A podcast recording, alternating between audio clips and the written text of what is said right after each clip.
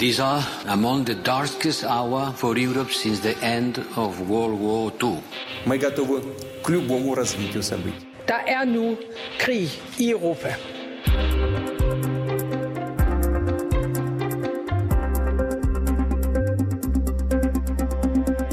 I de tre kasser derovre, der, der er der mad. Langtidsholdbar øh, mad. Så har jeg købt en gasovn, jeg har her, og en gasflaske. Det jeg lige det jeg prepper på, det er øh, grid down, altså hvis der ikke er noget strøm. Du lytter til Krig i Europa, hvor vi i dag skal med hjem til en dansk prepper. Det var ham, du hørte i klippet her. Vi giver dig også en guide til, hvordan øh, du kan øh, forbedre eller forberede dig på krig og krise, for det er måske blevet tid til at opdatere den pjece, som øh, det danske statsministerium udkom med for tres år siden, som hedder Hvis krigen kommer. Sådan en pjece findes der simpelthen. Den forsøger vi at opdatere i dag her i Krig i Europa. Jeg hedder Alexander Wils Lorenzen. Og jeg hedder Cecilie Lange.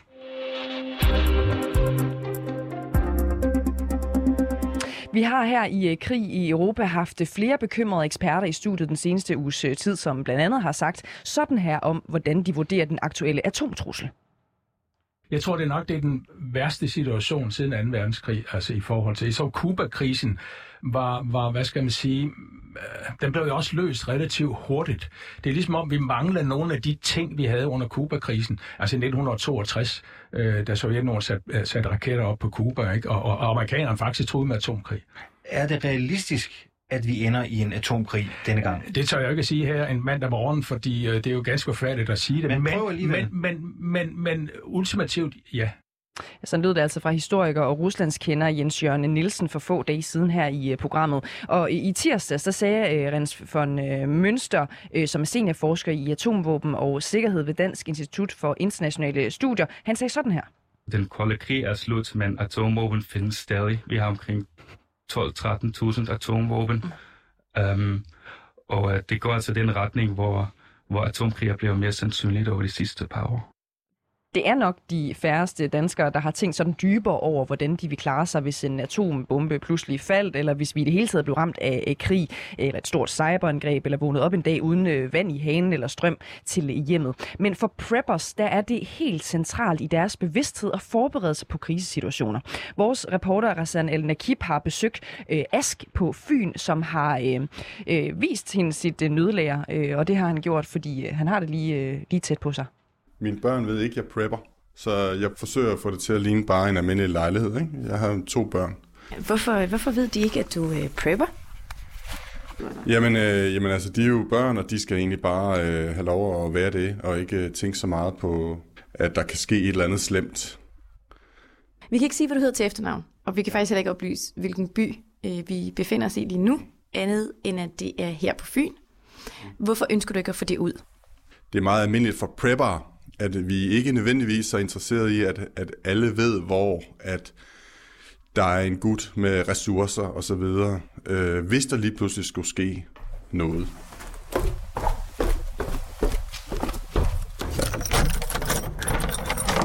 De her kælderrum bliver faktisk ikke brugt af de andre øh, beboere, så derfor så har jeg, jamen, jeg har taget en fire kælderrum her. Men øh, i de tre kasser derovre, der, der er der mad. Langtidsholdbar øh, mad. Som for eksempel hvad? Jamen, det er ris og tomatsauce og bønner og selvfølgelig fuldkorn. For vi, vi skal også have, have god ernæring. Så det har jeg også tænkt på. Nogle vitaminpiller og sådan nogle forskellige ting der, ja. Og så, øh, jamen altså, det, det, jeg lige, det jeg prepper på, det er øh, grid down. Altså, hvis der ikke er noget strøm. Men så inden for de første øh, fireogtyve timer, hvor jeg ville skulle lave en masse forberedelser og sætte brændeovnene klar og så videre. Jamen så har jeg købt en gasovn, jeg har her, og en gasflaske. Ja, og det, det tror jeg. Og så har jeg selvfølgelig en masse tomme vandflasker til opbevaring øh, her også. Jeg har brugt utrolig meget tid på YouTube for ligesom at finde ud af, hvordan gør man tingene nemmest og billigst og så videre. Så jeg har fundet ud af, at hvis du tager en halv liter vand, og så lægger to dråber klor i og ryster den, jamen så i løbet af en halv time, så kan du faktisk drikke det. Så jeg behøver ikke at have store tanke med vand. Og lige herude, der har vi en fersklandskilde med, med en sø. Så, så, øh... så, så hvis uheldet skulle være ude, og der er, nu prøver jeg lige at tænde her, der ikke løber mere, der ikke løber mere vand ud af den her hane, så går du derned? Så går jeg ned og tager noget vand, og så begynder jeg at rense det med, med, med det her klor. Men, men skal du ikke købe lidt flere end bare den der ene flaske? Ja. Altså, jeg, jeg prepper ikke mere til en, en maks tre måneder. Altså, der er mange prepper, der prepper til overvis, men det, det kan jeg slet ikke overskue. Altså, jeg satser på, at hvis der skulle ske noget, så er vi oppe og køre igen i løbet af et par uger. Ellers så ved jeg ikke, så ved jeg sgu ikke, hvad vi, hvad vi skal gøre. Så er der virkelig mange scenarier, man skal begynde at, at tænke igennem. Så tror jeg, vi skal ovenpå og kigge i skuret. Ja. ja.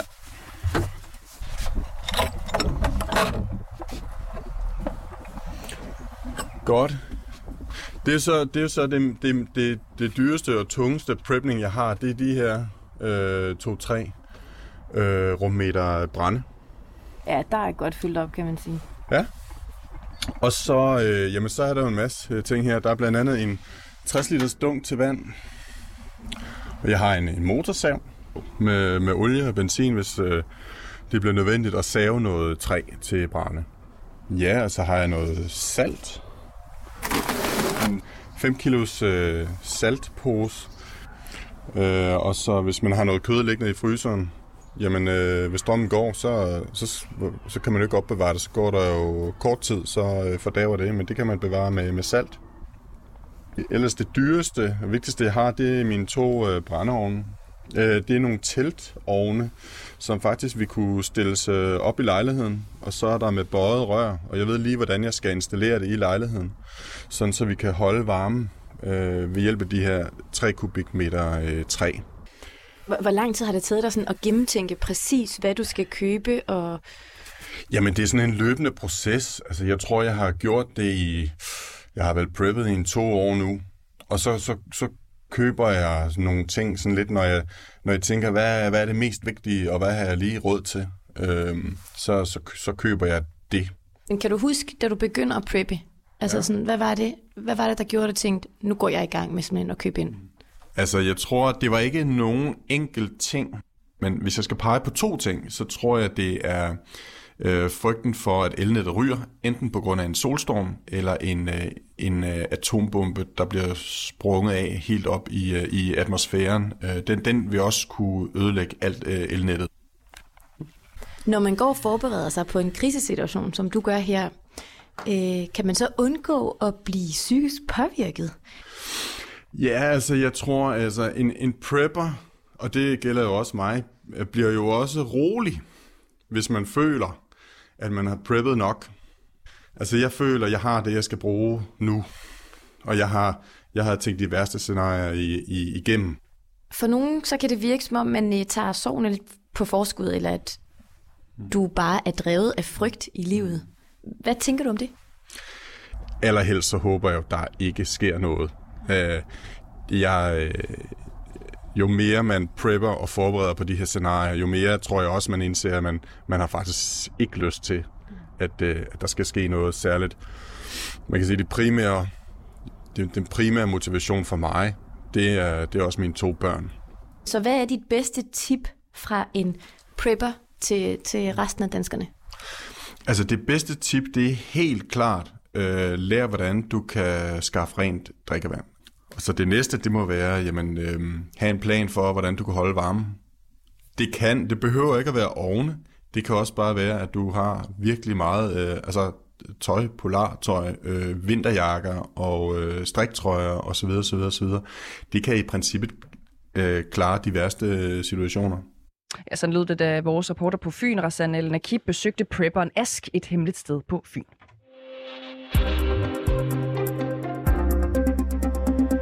Og så kan vi sige godmorgen og velkommen til dig, Lene Sandberg. Godmorgen. Godmorgen. Du er lektor og forsker på Københavns Professionshøjskole, og du ved en masse om civilt beredskab og hvad vi helt almindelige mennesker kan gøre for at forberede os på en krig eller en katastrofe. Vi har lige hørt fra Ask her, han er prepper. Han forbereder sig på, at hans familie helt skal kunne klare sig selv i en krisesituation, hvor myndighederne slet ikke kan hjælpe. Allerførst, er det en god idé, at borgere selv forbereder sig på en potentiel krise eller krig? Det er altid en øh, god idé, at øh, vi borgere øh, forbereder os. Det er det, uanset hvad det handler om, og det handler øh, altså nu taler vi meget om krig i øh, Ukraine, men øh, det handler jo også bare om ganske almindelige strømsvigt eller oversvømmelser i Jyllinge Nordmark. Så ja, det er en god idé, at borgerne forbereder sig. Og i hvilket omfang fristes man jo næsten til at spørge dig, når man hører Ask her på Fyn, som jo øh, i den grad har forberedt sig på det værst tænkelige scenarie? Ja, tit og ofte så, så handler det jo om erkendelsen eller spørgsmålet om, om øh, hvor alvorligt øh, man ser den risiko. Og vi kan jo høre, at Ask her, han, øh, han har taget det meget alvorligt øh, og har valgt øh, at preppe. Øh, men jeg fester mig også ved, at det han siger, det er, at han har valgt øh, at, at have et lager frem til tre måneder. Mm. Og så ved han sådan set ikke, hvad han skal gøre. Ikke? Så, så han har jo også øh, sat et, et maks i forhold til, hvad han øh, mener, han kan honorere. I hvilke situationer kunne man egentlig forestille sig, at øh, myndighederne, vi har her til lands, slet ikke kan hjælpe borgerne i en længere periode? Ja, altså jeg vil sige, som udgangspunkt, så, så, så skal øh, myndighederne jo hjælpe os. Øh, og, og det har man jo også lavet planer for, og man har også lavet mange gode planer for det. Øh, og det kunne vi jo også bare se i forhold til øh, covid, øh, at øh, det gjorde myndighederne. De skulle så lige øh, justere det lidt og have lidt mere på lærerne i forhold til sprit. Men som udgangspunkt skal myndighederne. Øh, selvfølgelig kan myndighederne komme under pres, og det kan de, hvis øh, vores øh, serviceniveau, altså hvis strøm... Øh, Øh, hele vores øh, forsyningssikkerhed øh, kommer under pres. Og det er jo her, at, øh, at vi som borgere øh, kan blive nødsat til at skulle håndtere noget selv. Og lad os lige blive ved det. Prøv at tage dine hovedtelefoner der ved siden af på, øh, fordi vores prepper Ask, som vi hørte fra for et øjeblik siden, han var øh, jo lidt inde på det i klippet, men lad os lige høre øh, lidt mere om, hvad det egentlig er for en situation, han øh, frygter. Det er, at elnettet ryger, så vi ikke har elektricitet. Øh... Er det også den situation, du tænker er mest sandsynlige? Ja, det tænker jeg faktisk. Der er både i forhold til solstormer, cyberangreb, øh, der, der er mange ting, der kan gøre, at elnettet det, det ryger. Ja. Har, har du så også en forestilling om, hvornår, øh, hvor langt ud i fremtiden det vil ske? Altså, det kunne ske når som helst. Altså, det kan ske i morgen. Hvis, hvis russerne har øh, øh, materiel til det, øh, og know-how til at kunne lave et øh, cyberangreb, så kunne de jo godt lamme vores øh, infrastruktur. Eller de kan lukke for gassen. Så øh, jeg ved ikke, hvornår øh, det sker, men jeg kunne godt forestille mig, at der skete noget inden for de, de næste par år. Det tænker jeg slet ikke er usandsynligt. Lene Sandberg, hvis elnettet gik ned, som øh, vores prepper frygter i klippet her, som han forbereder sig på, øh, ville vi så være helt on our own? Øh, vi har øh, tidligere haft... Øh, perioder, hvor at elnettet har været nede øh, i Danmark øh, og Sydsverige. Det var en kortere periode, men, men der var elnettet nede, og der var ligesom ikke øh, nogen anden øh, hvad hedder det, mulighed. Øh, ellers har vi jo ikke nogen øh, tidligere erfaringer at trække på. Så, øh, så, så det, det, det myndighederne gør, der er, at de er blevet meget bevidste omkring den her trussel, øh, og især inden for øh, energisektoren. Og de har arbejdet massivt for at, at ligesom have nogle planer for at håndtere det. Men det er jo ikke nogle planer, som er meget tydelige. Det er ikke nogen, der bliver meldt ud, så vi borgere ved jo sådan selv ikke, øh, hvad, øh, hvad der forventes af os. Nå, spørgsmålet er jo, hvor godt rustet vi er i det danske beredskab til sådan en alvorlig krisesituation. Hvis elnettet røg, du er selv sådan lidt inde på det, men hvordan vurderer du vores øh, sådan en niveau til at kunne håndtere det? Jeg tror, at den almindelige dansker øh, vil øh, komme, øh, komme under pres øh, i forhold til øh, fornødenheder. Altså, man kan bare kigge, hvis strømmen går, hvor meget der ikke fungerer hjemme hos os, øh, og hvor meget vi har puttet i fryserne, som øh, ikke øh, kan være der øh, særlig længe. Så, så myndighederne har jo en, øh, en stor opgave i at få etableret nødforsyning de rigtige steder. Under den kolde krig, der var forberedelser til krig jo, øh, og endda atomkrig, sådan en helt normal del af beredskabet. Betyder den aktuelle situation med Rusland, at vi skal sadle om i vores beredskab og måske helt tilbage til planer fra den kolde krig? Øh, vi, vi kan kigge på vores øh, nabolande. De har i flere år, øh, Norge og Sverige, øh, gået øh, tilbage til, til nogle af de planer, som, øh, som de har anvendt tidligere. Øh, de taler både om krise, men også øh, om krig. Øh, I Danmark, øh, der, der taler vi også om, at vi skal være, være klar, men, men ikke... Øh, det, det er mere, hvis øh, der sker oversvømmelser, hvis der sker øh, vandstandsstigninger med kraftig regn. Øh, vi har lidt nuklear, øh, vi har lidt kemisk, øh, men hvis vi går ind og kigger på Beredskabsstyrelsens hjemmeside, så, så er der ikke øh, ret meget og information. Det, og er det godt nok i dag, når man ser på den geopolitiske situation, vi befinder os i, øh, og i særdeleshed nu jo med, med Rusland og måske en potentiel tredje verdenskrig? Ja, ja, jeg tror, at det der, der sker, det er, at, øh, at vi begynder at kigge ind i, øh, i, en, i en anden fremtid, end vi har, har gjort tidligere. Øh, og det kan vi jo, altså hvis man læser det nationale risikobillede, som Beredskabsstyrelsen lige har udgivet, mm. og det er jo meget spændende at se, fordi at det, som de bruger rigtig meget skrivetid, øh, har jeg fæstet mig ved, det er faktisk at bortforklare, hvorfor det var, at øh, selvom de havde nævnt øh, pandemiske sygdomme som værende et af de øh, hændelser, vi skulle forberede os på, så kunne de jo godt se, at det, de havde skrevet ind, ikke, øh, at det var meget værre, eller at øh, en konsekvenserne var, var kraftigere end det, de havde, øh, hvad hedder det, øh, forudsagt. Øh, Så jeg tænker da, at, at myndighederne lige i øjeblikket faktisk sidder og kigger i krystalkugler. Nu hørte vi Ask her for et øjeblik siden, som, som er prepper, og som måske tager det til ekstremer i forhold til at være godt forberedt. Hvor godt oplever du, at de danske borgere er forberedt i dag? Jeg tror, at vi danskere er mere robuste, øh, end, end, vi, end vi lige regner med, vi er. Okay. Øh, de fleste mennesker har faktisk rigtig mange ting, øh, som de kan anvende og kan bruge, og vi er faktisk også utrolig hjælpsomme, øh, når der sker noget. Øh, så, så jeg tror ikke, at vi sådan bliver fuldstændig vel bagover øh, i, øh, i, for en kortere periode. Lene Sandberg, lektor på Københavns Professionshøjskole. Du forsker i krisehåndtering, og du må komme fra risiko- og katastrofe. Manageruddannelsen, det, det synes jeg lige, vi skulle have med. Ja, du er med os resten af programmet, så bliv bare hængende her i studiet.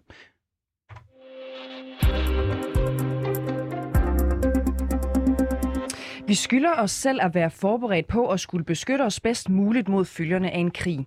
Sådan lyder det i pjecen Hvis krigen kommer, en pjece, som Statsministeriet udgav for tres år siden, altså i nitten toogtres.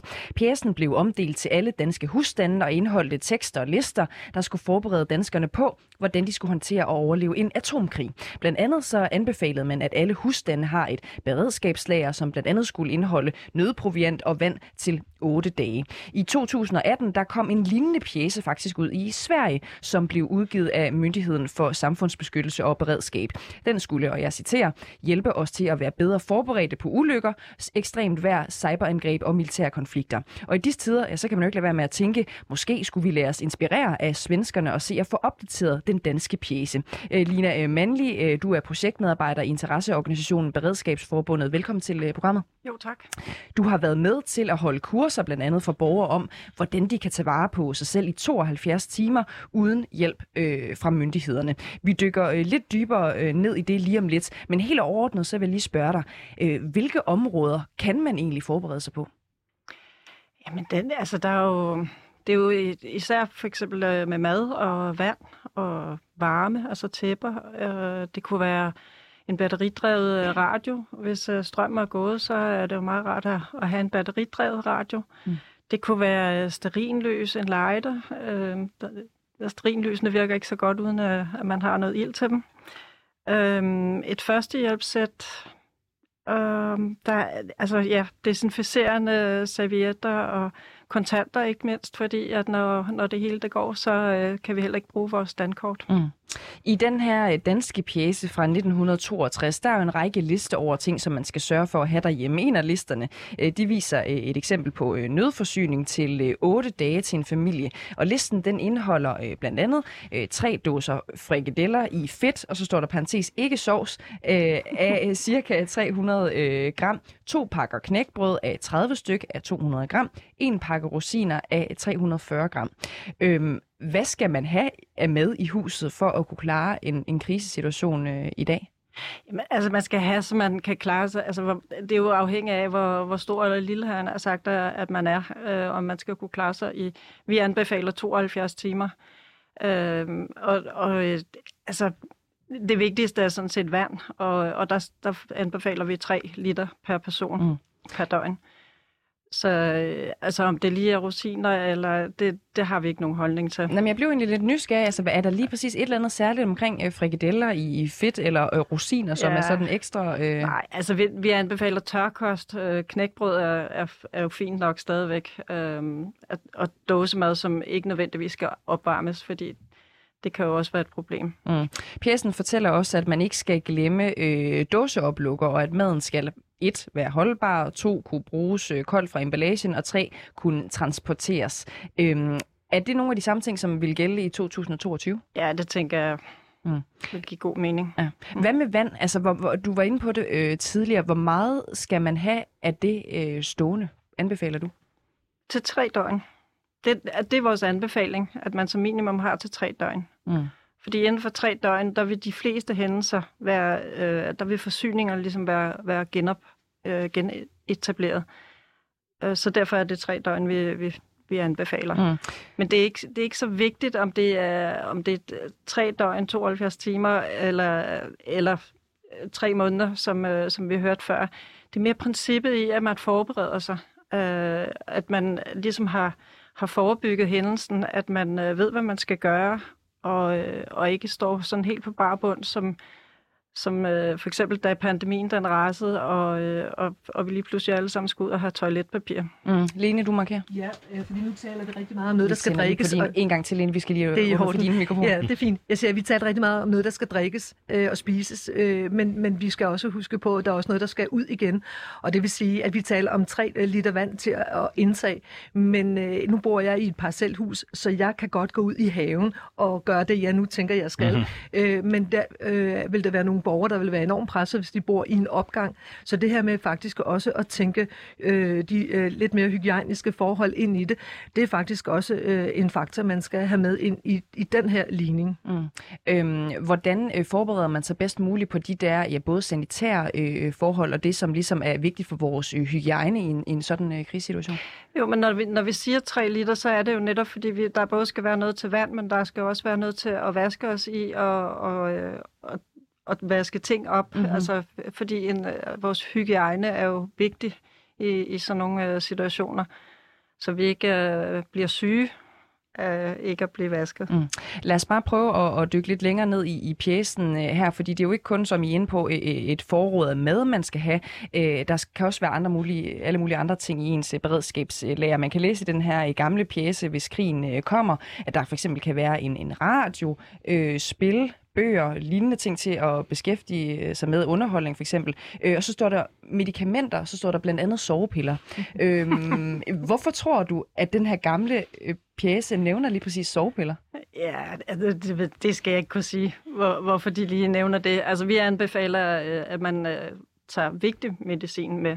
Hvad, altså, det, hvad kunne det være for? Jamen, vigtigt, det er jo livsvigtigt. Altså, hvis du er, hvis du er diabetiker, eller altså, hvis du har noget medicin, som du til daglig bruger, så vil det jo selvfølgelig være godt at tage det med ned. Mm. Hvad er dit bud på det? Hvorfor nævner de specifikt øh, sovepiller? Jeg tænker, det er tidens ånd. Jeg tænker, at man måske var, var lidt mere øh, hvad hedder det, til at tage sovepiller på den tid, af, altså øh, i den, hvad hedder det, i nitten toogtres. Mm. Så det tror jeg simpelthen.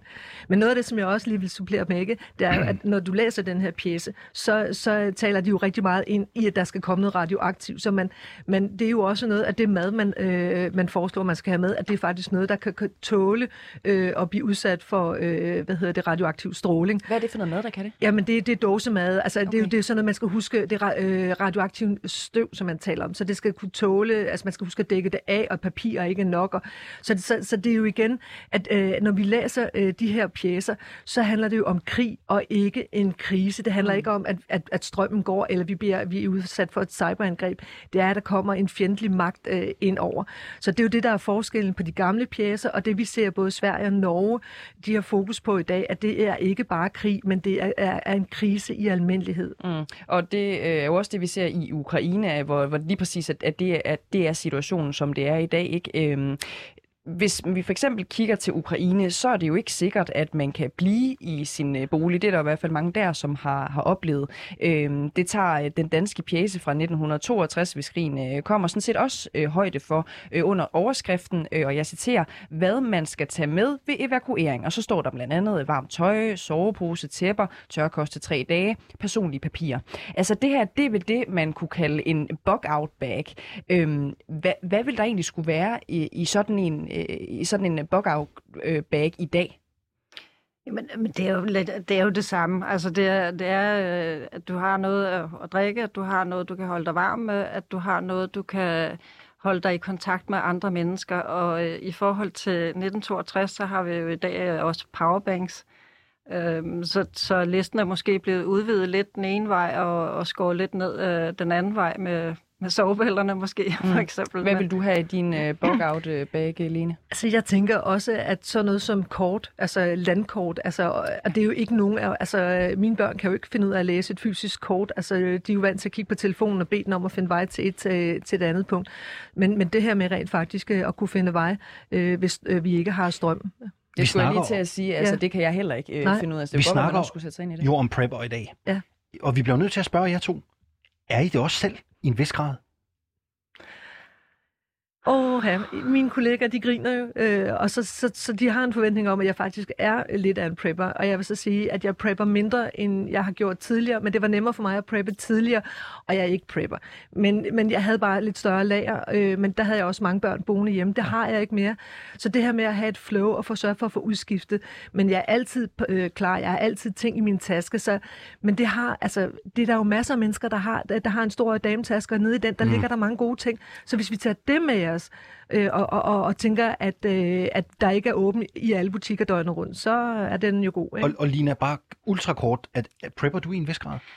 Åh oh, ja, lidt, lidt gør man vel altid, øh, men jeg tænker, at det er den der øh, opmærksomhed, der er i forskellige situationer, som for eksempel nu her, at, øh, at der har jeg været nede og forhøre mig, hvor nemt er det egentlig at få fat i jodtabletter på apotekerne, og har fundet ud af, at øh, det skal man slet ikke have på apotekerne. Det er Beredskabsstyrelsen, der, der udleverer det. Så, så, så en lille smule på forkant med, med tingene, tænker jeg, at øh, jeg har med mig. Vi skal lige tilbage til vores prepper Ask på Fyn, for Rassan el-Nakib har spurgt ham, om han mener, de danske borgere får for lidt information. Altså, jeg synes jo, det burde være en borgerpligt at, at have mad til en fjorten dage, tre uger. Fordi det, det gør det jo meget tryggere for alle os andre. Den største fare for den enkelte, det er faktisk alle andre mennesker, hvis alle andre mennesker hamster og stjæler øh, mad, så der ikke er nok til alle. Så hvis, igen, hvis alle har til mad, for eksempel til fjorten dage, så øh, vil jeg være meget mere øh, tryg ved situationen, ja. Tænker du, at de danske myndigheder øh, skal være mere øh, eksplicite omkring, at, øh, at borgerne i Danmark skal forberede sig på øh, krisesituationer? Altså, jeg synes det generelt er godt, at vi bliver mere opmærksom på det, og I laver jeres radioprogram. Men det vil jo ikke være godt, hvis øh, Mette Frederiksen stiller sig op øh, i breaking news og sagde, nu skal alle købe fjorten dages øh, mad, så folk ville, så ville folk jo storme ud og tage alt, hvad der var. Det ville jo ikke være godt. Lene Sandberg, lektor og forsker på Københavns Professionshøjskole. Du er stadigvæk med os her i studiet. Kan man udsende sådan en pjece her, som vi har talt om, uden at der opstår panik og hamstring? Det kan man sagtens. Øh, og jeg vil bare sige, at Norge er et super godt eksempel.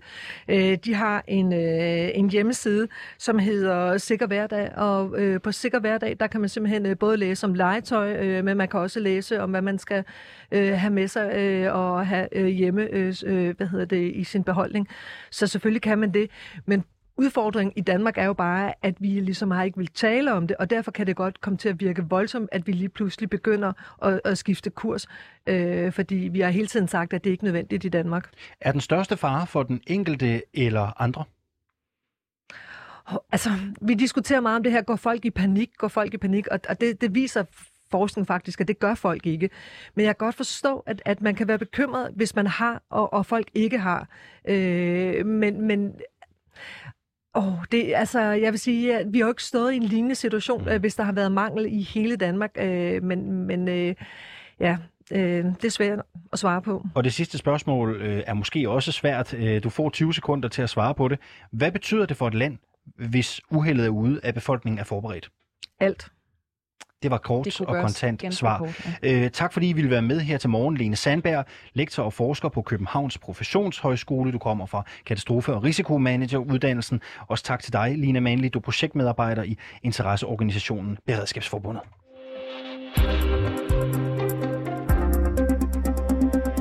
Du har lyttet til Krig i Europa. Redaktionen bag var Oliver Bernsen, Kevin Shakir, Rassan el-Nakib og Christine Randa var redaktør. Mit navn det er Cecilie Lange. Og jeg hedder Alexander Wils Lorenzen. Og husk, at du kan høre alle episoder af Krig i Europa, der hvor du henter dine podcasts. Hvis du har idéer til, hvad vi skal kaste os over, så kan du skrive til os på reporterne snabel-a to fire syv punktum d k.